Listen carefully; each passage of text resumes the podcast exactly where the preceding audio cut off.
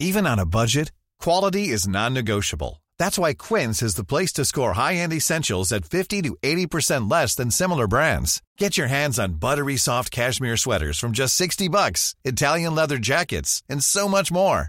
And the best part about Quince, they exclusively partner with factories committed to safe, ethical, and responsible manufacturing. Elevate your style without the elevated price tag with Quince. Go to quince.com slash upgrade for free shipping and 365-day returns.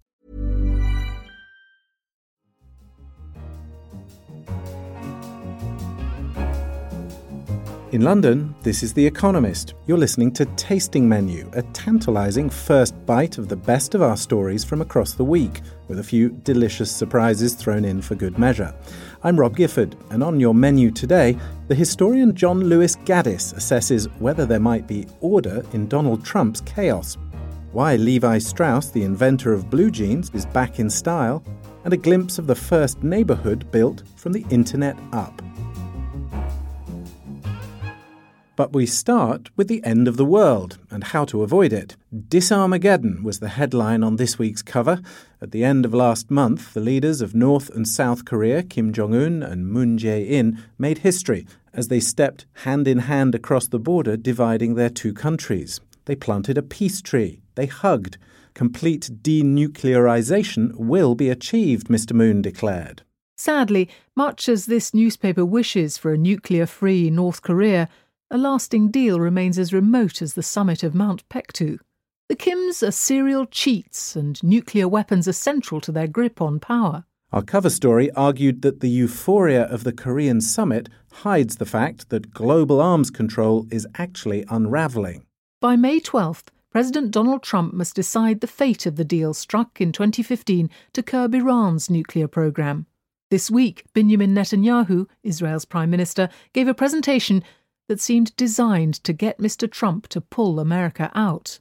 He may well oblige. Scrapping the Iran deal would mean pulling dangerously on the first thread in the delicate net of agreements holding back a nuclear arms race. Iran would be freer to ramp up uranium enrichment, putting it once more in sight of a weapon. The Nuclear Non Proliferation Treaty, or NPT, still the best bulwark against the spread of the bomb, would be undermined other countries in the region, such as Saudi Arabia and Egypt, may well respond by dusting off their plans to become nuclear powers. Mr. Trump would have to work even harder to convince Mr. Kim that he can trust America. America and Russia seem to have forgotten the risks of great power one upmanship. Take New START, which caps the number of strategic warheads deployed by Russia and America at 1,550 each. It will expire in 2021 unless Vladimir Putin and Mr. Trump extend it, which looks unlikely. Instead, Mr. Trump boasts that America's nuclear arsenal will return to the top of the pack, bigger and more powerful than ever before. But this is not the 1980s. The nature of war itself has changed. A cyber attack to cripple the other side's nuclear command and control, which could be interpreted as the prelude to a nuclear first strike, is another potential cause of instability in a crisis. Verifying the capabilities of software is even harder than assessing physical entities such as launchers, warheads, and missile interceptors. New approaches are urgently needed. And you can read all about them in the briefing in this week's Economist. It's available on all good newsstands through our app and online. And if you go to economist.com forward slash radio offer, you can get the next 12 issues for just $12 or £12. When the stakes are this high, strategy is crucial. The latest guest on our chat show, The Economist Asks, was the historian John Lewis Gaddis. He's a professor of history at Yale University and winner of both a Pulitzer Prize for Biography and the National Humanities Medal. His new book, On Grand Strategy, looks at the greatest strategic thinkers of the past 2,000 years, from Sun Tzu to Bismarck, and what we can learn from them. We asked him what he thinks of Donald Trump's grand strategy we do have previous examples of policymakers, presidents and otherwise, who functioned by keeping their subordinates off balance. Maybe not to such an extreme as Trump has carried it. But if you were to go back and look at the comments of some of Franklin Roosevelt's uh, closest advisors uh, during World War II, they would say the president is completely unpredictable. The president tells different people different things. There's no order to this, it's complete chaos.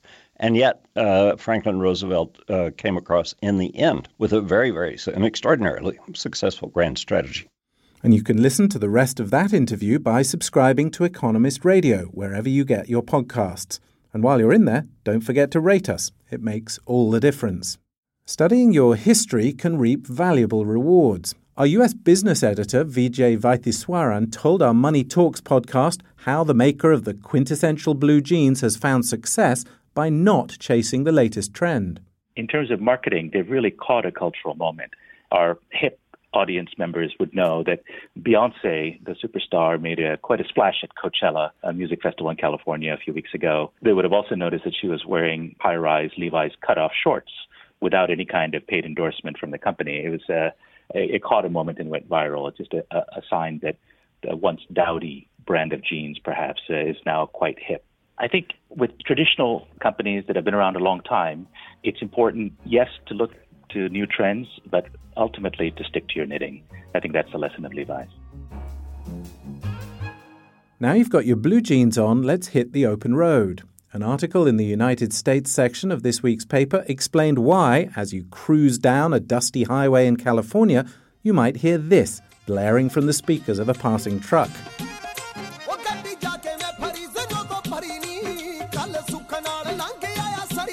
That's Truck Union by Surjit Khan.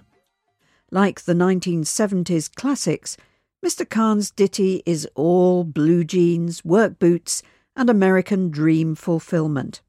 Unlike those classics, though, the music video features turban dancers in flashy kurtas belting out Punjabi lyrics while gyrating to Bhangra beats. It's the sound of a change of gear in the trucking industry. Gurinder Singh Khalsa the chairman of Sikhs PAC, a Sikh political organisation, says there are approximately 150,000 Sikhs in trucking, 90% of whom are drivers. The North American Punjabi Trucking Association, or NAPTA, estimates that Sikhs control about 40% of trucking in California. In February, for the first time, Overdrive magazine, the self described voice of the American trucker, featured a Sikh driver on its cover. And adding some welcome variety to the coffee and donuts. A network of Indian truck stops is spreading along the main routes, serving some fine dal and naan bread.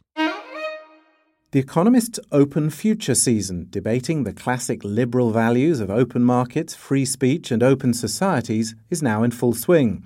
The latest episode of Babbage, our science and technology podcast, looked at the impact of big data and artificial intelligence on society. Bruce Schneier is one of the world's leading experts in cryptography. He told us how these technologies are shaping surveillance in China. Well, in China, there isn't really this wall between government and corporation. Surveillance in China is much more political. It has to do with free speech and political ideas married with a censorship regime. And China has the goal to surveil all of its citizens pretty much all of the time, and the technology allows that. They are talking about giving people individual scores based on their behavior online.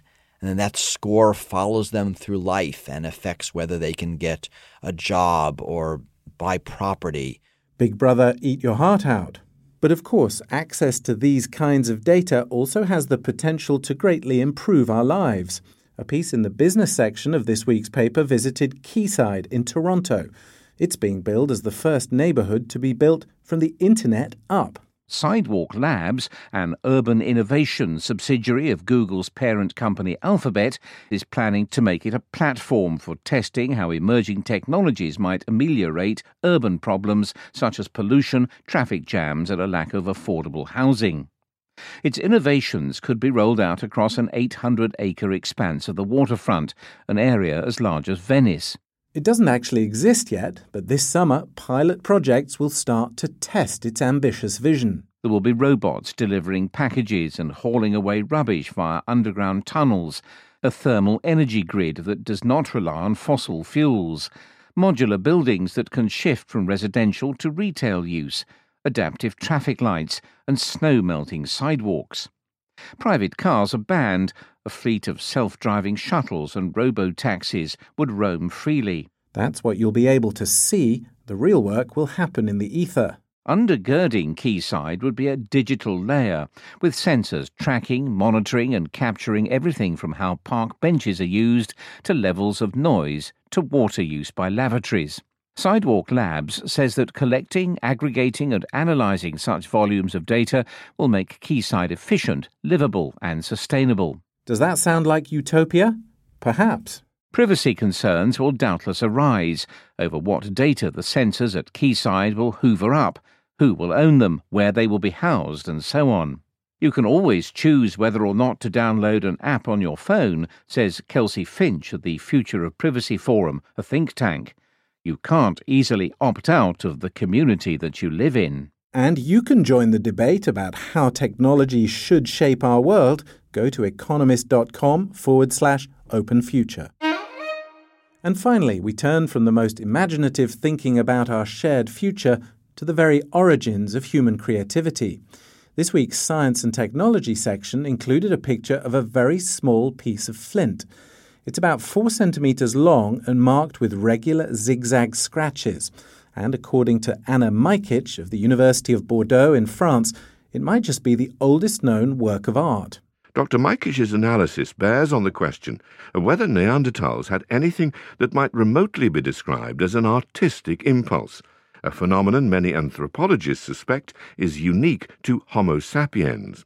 Of course, stones can become scratched for all sorts of reasons, but Dr. Majkic is convinced these markings were deliberate. Microscopic examination suggests the scratches were made by two different engraving tools, and also because, despite the flint being small, the pattern on it is framed by an unscratched area. If the scratches were accidental, some of them would probably reach the edge. And you can see this tiny piece of possibly abstract art and get more of all the stories we've featured online at economist.com. That's your lot for this week's tasting menu. I'm Rob Gifford in London. This is The Economist.